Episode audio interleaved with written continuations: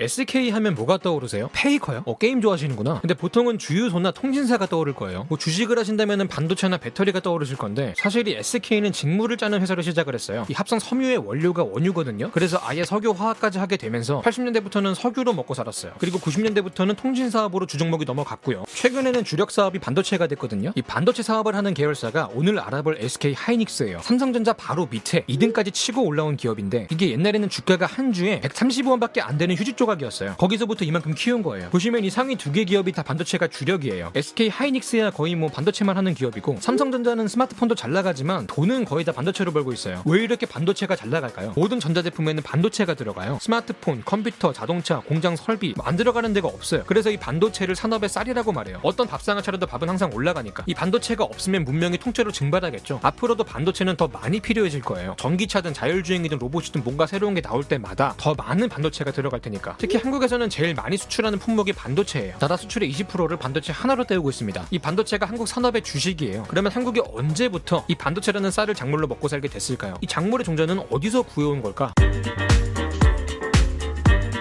처음에 한국의 반도체 기술을 가져온 게 강기동 박사라는 분이에요. 이분이 원래 미국의 모토롤라에서 반도체를 만들었어요. 근데 한국도 반도체를 자급자족으로 만들었으면 좋겠다고 해서 이 반도체 기술을 몰래 가지고 와요. 비행기를 타고. 약간 문익점 같은 분이죠. 미국 입장에서는 산업 스파이겠지만 이분이 처음에 한국 반도체를 설립하고 전자 손목 시계에 들어가는 반도체를 생산했어요. 근데 하필이면 이때가 시기적으로 오일 쇼크랑 맞물렸어요. 돈이 없어가지고 회사가 부도가 나요. 그리고 이 회사를 삼성이 삽니다. 이때부터 삼성이 반도체를 시작해요. 그리고 그 뒤를 따라가는 게 현대예요. 현대전자라는 계열사를 만들어서 반도체를 시작합니다. 오늘 주제 인 하이닉스가 처음부터 SK가 만든 게 아니고요. 원래는 바로 이 현대전자에서 출발을 했어요. 이 현대 역시 강기동 박사의 자문을 바탕으로 반도체를 시작을 합니다. 그나마 기술 장벽이 낮은 디램 반도체로 가는 게 현실적이다. 이 조언을 듣고 삼성도 현대도 디램부터 파게 돼요. 그렇게 한국의 디램 시장에서 정상에 서게 된 거죠. 강기동 박사가 준 씨앗을 삼성전자랑 하이닉스가 잘 키운 거죠. 근데 현대전자라는 말이 저는 익숙하지가 않거든요. 이 현대도 전자제품을 여러 가지를 만들던 시절이 있어요. 삼성전자나 LG전자처럼 뭘 많이 했었어요. 뭐 카메라, 컴퓨터, 비디오 플레이어 여러 가지가 있어요. 걸면 걸리는 걸리버라고 아세요? 야, 아시면 안 되는데? 이러면 되게 많이 아신데 어쨌든 이 핸드폰도 현대전자에서 만든 거예요. 나중에 이 핸드폰 사업부가 떨어져 나와가지고 큐리텔이 되고 다시 이거를 팬택이 인수해서 팬택앤큐리텔이 돼요. 단언컨대 메탈은 가장 완벽한 물질입니다. 라는 광고로 유명한 베가 아이언을 팬택에서 만들었죠. 특이한 게 게임기도 수입해다가 팔았어요. 지금은 대기업들이 게임 쪽은 다 철수했는데 이때는 막 삼성도 게임 사업을 할 때예요. 현대가 닌텐도를 팔 때 삼성은 세가를 팔았습니다. 닌텐도는 마리오 세가는 소닉이 유명했죠. PC 통신 서비스도 만들었어요. 아미넷이라고. 뭐 하이텔 천리안 나우누리 같은 거예요. 고전 인터넷이죠 당시 현대에서 이거를 개발한 게 김택진이에요. 이 사람이 나중에 NC소프트를 창업하는데 여기서 나온 게임이 그 유명한 리니지입니다. 현대전자가 이것저것 많이 했죠. 바로 이 현대전자에서 반도체까지 시작을 한 거예요. 현대 다음으로는 LG가 반도체를 들어갔어요. 순서로 보면은 삼성, 현대, LG 순이죠. 대충 80년대에 들어서 한국이 본격적으로 반도체 사업을 시작을 한 거예요. 그리고 한 10년 지났나? 92년에 1등을 먹습니다. 전 세계 디램 시장에서 이 조그만 나라가 30년 전부터 정상을 지키고 있는 거니까 생각보다 오래됐죠. 아 참고로 국뽕에 취하시기 전에 잠깐 이 뽕의 성분 체크를 조금 하고 가면은 사실 우리가 반도체 전체에서 1등은 아니에요. 메모리 반도체라는 한 분야에서만 1등이에요. 비메모리 쪽으로 가면은 우리가 점유율이 한 3, 4% 정도밖에 안 돼요. 어쨌든 나는 메모리 쪽은 시작부터 잘했어요. 근데 90년대 말에 아주 큰 사건이 있었죠. 대한민국의 모든 기업의 숨통을 재워왔던 바로 그 사건. IMF 외환 위기 사태가 터집니다. 그리고 다음에 정권이 바뀌죠. 대통령이 되자마자 폭탄을 제거하는 일을 맡게 됐어요. 쭉 보니까 기업들이 다 떡이 돼가지고 누워 있어요. 살려주세요. 우리 계열사가 아파요. 죽을 것 같아요. 근데 이 많은 기업들을 다 살려줄 수가 없습니다. 병실은 이미 만석이고 의료진도 부족해요. 될 만한 것들만 골라다가 살려주고 어차피 죽을 놈은 죽이자. 이 선택과 집중이라는 전략을 택합니다. 그리고 당시 대기업들이 여기저기 문어발식으로 발가락만 담그고 있었어요. 이러면 전문성은 떨어지고 경쟁력은 약해지지 않겠냐. 각자 다른 분야를 맡아서 하나에 집중하는 게 좋겠다. 이런 전략으로다가 기업들의 다리를 하나씩 잘라버려요. 대기업들이 서로 가진 회사를 맞교환을 했어요. 싫어도 정부가 하라니까 반강제로다가 하는 거죠. 기업들의 팔다리를 잘라다가 바꿔치기 해가지고 재조립을 해버리는 역대급 사건이었어요. 이 프랑켄슈타인들을 만든 거죠. 이거를 빅딜 정책이라고 불러요. 큰 거래를 하는 거잖아요. 그리고 이때 반도체 산업 역시 이 정책에 말려 들어가요. IMF가 터지기 직전에 디램 시장이 어땠냐면 일단 삼성이 1등이고 현대가 3등, LG가 6등이었어요. 참고로 NEC랑 히타치는 일본 회사예요. 마이크로는 미국 거. 삼성은 알아서 잘하고 있으니까 냅두고 현대랑 LG는 어중간한 것들이 뒤에서 싸우고 있으니까 만약에 이 둘을 합치면 어떨까? 일본을 꺾고 한국이 2등까지 먹겠는데? 정부에서 딱 보니까 현대가 등수도 앞서고 있고 하니 현대가 LG를 먹는 게 그림이 좋아 보이는 거야. 그래서 LG한테 반도체를 배트라고 합니다. 네 다리를 떼어다가 현대한테 먹이라 그래요. 그 총알이 다리 같은 경우도 굉장히 비싸지만 끼케야 100만 불 불짜리인데 이 반도체 대리는요 나중에 몇십 조가 될지 몰라요. 초원이가 아니고 조원이에요. 지금 SK 하이닉스가 100조거든요. 팔겠냐고. 반도체가 산업의 쌀이고 주식이고 미래 먹거리라는 건 자명한데 이거를 난데없이 남한테 뺏기게 생겼어요. 곱게 주겠냐고. 당시에 LG를 이끌던 구본무 회장이 저항을 합니다. 내 눈에 반도체 실리콘이 들어가도 이거는 못 판다. LG가 생각보다 세게 나오니까 이 저항감을 무력화시키기 위해서 명분을 만듭니다. 그래?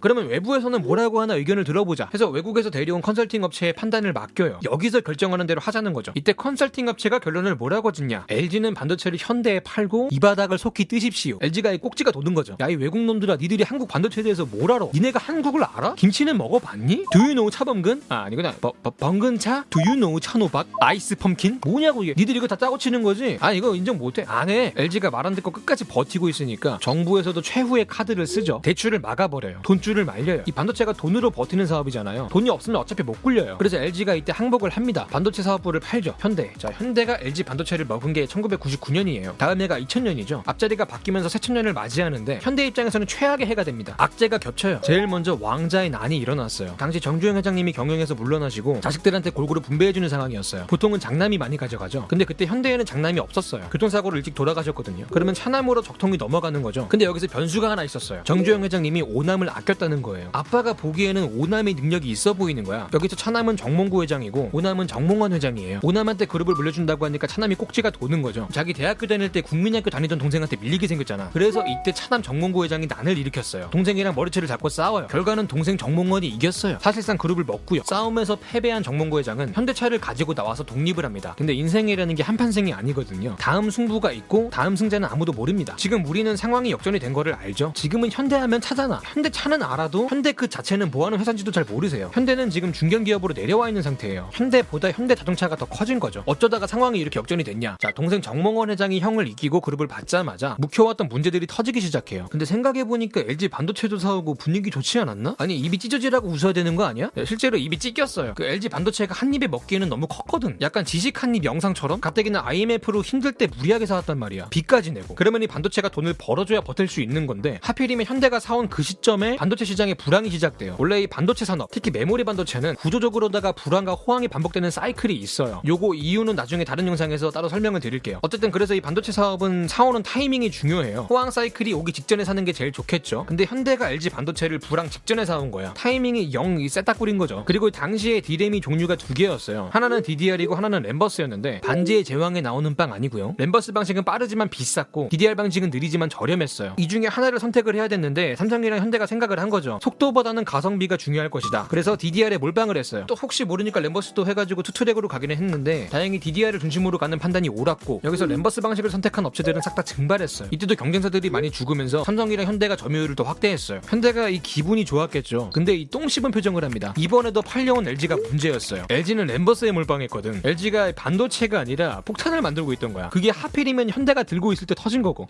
이 정도면 LG가 팔릴 거 알고 지뢰를 심어놓은 게 아닐까 싶은데 뭐 당시 현대의 또 다른 핵심 계열사였던 현대건설도 부도가 났고요. 여기저기서 돈을 까먹고 있는데 빌려온 돈들은 또 갚을 날짜가 다가왔어요. 당시 현대전자가 진 빚이 10조였어요. 어떻게 갚아요? 망해야죠. 근데 현대전자가 망하게 두기엔 아까운 기업이거든. 반도체 기술도 있고 경쟁력이 있단 말이야. 그냥 빚이 좀 많고 재수가 없어가지고 말라 죽게 생긴 거니까 빚만 좀 어떻게 해결해주면 되지 않을까. 다시 호황기로 접어들면 괜찮아지지 않을까 싶어서 빚쟁이들이 이거를 살리는 작업에 들어가요. 이런 대수술을 워크아웃이라고 하는데 당시 현대전자가 빚쟁이였던 산업은행에 넘어가요. 건강한 기업으로 회복을 시켜서 비싸게 팔릴 때까지 산업은행이 관리를 하게 됩니다. 이제 현대그룹에서 나온 거니까 이름에서도 현대를 빼야겠죠. 바로 이때부터 하이닉스란 이름을 갖게 돼요. 아직 앞에 SK는 안 붙었지만 이 채권단이 관리를 하면 보통 구조조정이 들어가요. 현대전자에서 가치가 없는 사업부를 다 파는 거죠. 그 중에 하나가 앞에서 말했던 큐리텔이에요. 그냥 뭐 싹 다 팔아버리고 반도체 하나만 남겼어요. 이때부터 하이닉스가 반도체 전문이 되고요. 참고로 이 시기에 LCD 사업부도 중국에 팔려요. 이때 중국의 기술이 조금 유출이 됐어요. 요거 때문에 LG가 디스플레이에서도 중국의 1등을 뺏겼다. 요런 얘기도 나오고 있습니다. 현대가 반도체도 뺏어가고 어떻게 보면 디스플레이까지 뺏어간 격인데 들으면 들을수록 LG가 되게 불쌍해져요. 그죠? 어쨌든 뭐 연일 안 좋은 소식만 들리니까 이 하이닉스의 주가가 계속해서 떨어 졌어요. 한 주에 135원까지 찍어봤어요. 사실 이 반도체 사업은 돈 없으면 죽어야 되거든요. 불황이 왔을 때 적자를 못 버티니까 막대한 투자비 역시 감당이 안 되니까 기술력이 퇴보하면서 망할 수밖에 없어요. 근데 하이닉스에 기적이 일어났어요. 그 상 거지였던 하이닉스가 돈도 없는 주제에 기술력을 확보했어요. 남들 다 새로 나온 비싼 장비 사가지고 반도체를 찍어낼 때 구식 장비로다가 고품질 제품을 찍어내는 기술을 만든 거야. 적은 투자금으로 최대의 품질을 뽑아냈어요. 덕분에 가성비 좋은 제품을 팔게 되면서 경쟁사들을 잡아내고 불황을 버티는데 성공을 합니다. 결국에 2003년부터 적자 에 적자를 깨고 흑자로 넘어가요. 덕분에 2005년에는 워크아웃을 청산을 하고요. 상처도 아물었고 뼈도 붙은 것 같으니까 퇴원을 하는 거죠. 모두가 미래를 암담하게 보던 기업인데 135원까지 보던 기업인데 말 그대로 기적을 만들어냈어요. 근데 이 기적의 원동력이 뭐였을까? 여기서 잠깐 재밌는 일화를 하나 소개해드릴게요.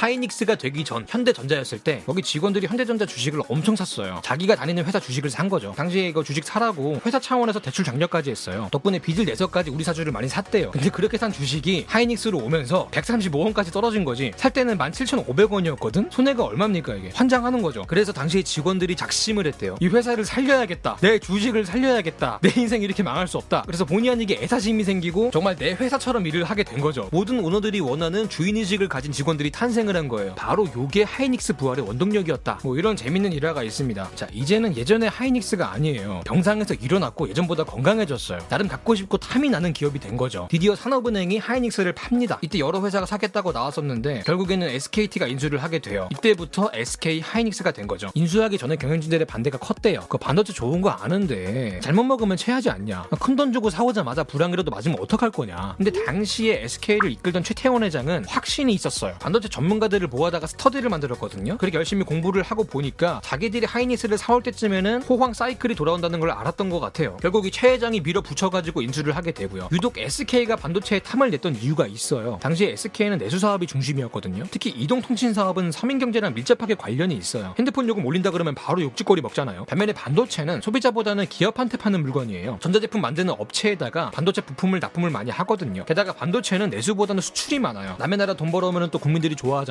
자, SK가 하이닉스를 인수한 게 2012년이거든요. 바로 다음에 2013년부터 호황기에 들어가요. 좋은 타이밍에 산 거죠. 스터디한 보람이 있나 봐요. 바로 이때부터 하이닉스가 성장을 엄청나게 해요. 이 기세에다가 미래 성장 가치까지 더해지면서 100조 기업이 된 거고. 근데 왜 하필이면 13년부터 호황이었을까? 왜냐면 이때 폴더폰에서 스마트폰으로 세대 교체가 많이 됐어요. 스마트폰에 들어가는 반도체에 대한 수요가 급증한 거죠. 그리고 스마트폰 보급이 어느 정도 끝이 나고 15년, 16년에 들어서는 불황 사이클로 잠깐 돌아갔다가 17년에 바로 또 폭발적인 호황기로 유턴을 합니다. 너무 호황기라서 슈퍼 사이클 이라고 불러요. 이때는 왜 이렇게 잘 됐냐? 스마트폰이 보급이 되면서 뭐가 부상했죠? 컨텐츠 사업이죠. 유튜브, 페이스북, 넷플릭스, 게임, 어플들이 성장하면서 사용하는 데이터량이 엄청나게 많아졌어요. 이 방대한 양의 데이터를 전송하고 처리하고 저장하려면 서버가 필요하거든요. 이 서버도 컴퓨터예요. 이 컴퓨터들을 모아둔 게 데이터 센터고 영화에서 보면은 해킹할 때 서버실 같은 데 들어가잖아요. 여기에 또 반도체가 엄청나게 많이 들어가요. 가격 면에서도 개인 컴퓨터보다 훨씬 비싼 게 들어가고 결과적으로 SK가 하이닉스를 인수한 게 신의 한 수가 된 거죠. 덕분에 재계 2위를 넘보는 기업이 됐고요. 마지막으로 간단하게 전망을 좀 볼게요. 이 메모리 반도체 쪽에서는 한국이 1등이 맞는데 비메모리 쪽으로 가면은 4%밖에 못 먹고 있어요. 근데 시장은 비메모리가 훨씬 더 커요. 그래서 여기로 넘어가는 게 한국 반도체의 과제예요. 문제는 여기가 메모리보다 들어가기가 힘들어요. 돈도 더 많이 들고 그만큼 리스크도 큽니다. 이거를 감당할 수 있는 삼성은 과감하게 투자를 하고 있지만 하이닉스 같은 경우는 조금 더 안전한 전략을 취하고 있어요. 일단은 메모리부터 확실하게 먹자 이러고 있는데 특히 하이닉스가 메모리 중에서도 디램은 괜찮아요. 근데 낸드 플래시 쪽은 아직 자리를 못 잡았어요. 그래서 이쪽에 있는 경쟁사들을 매입하고 있고요.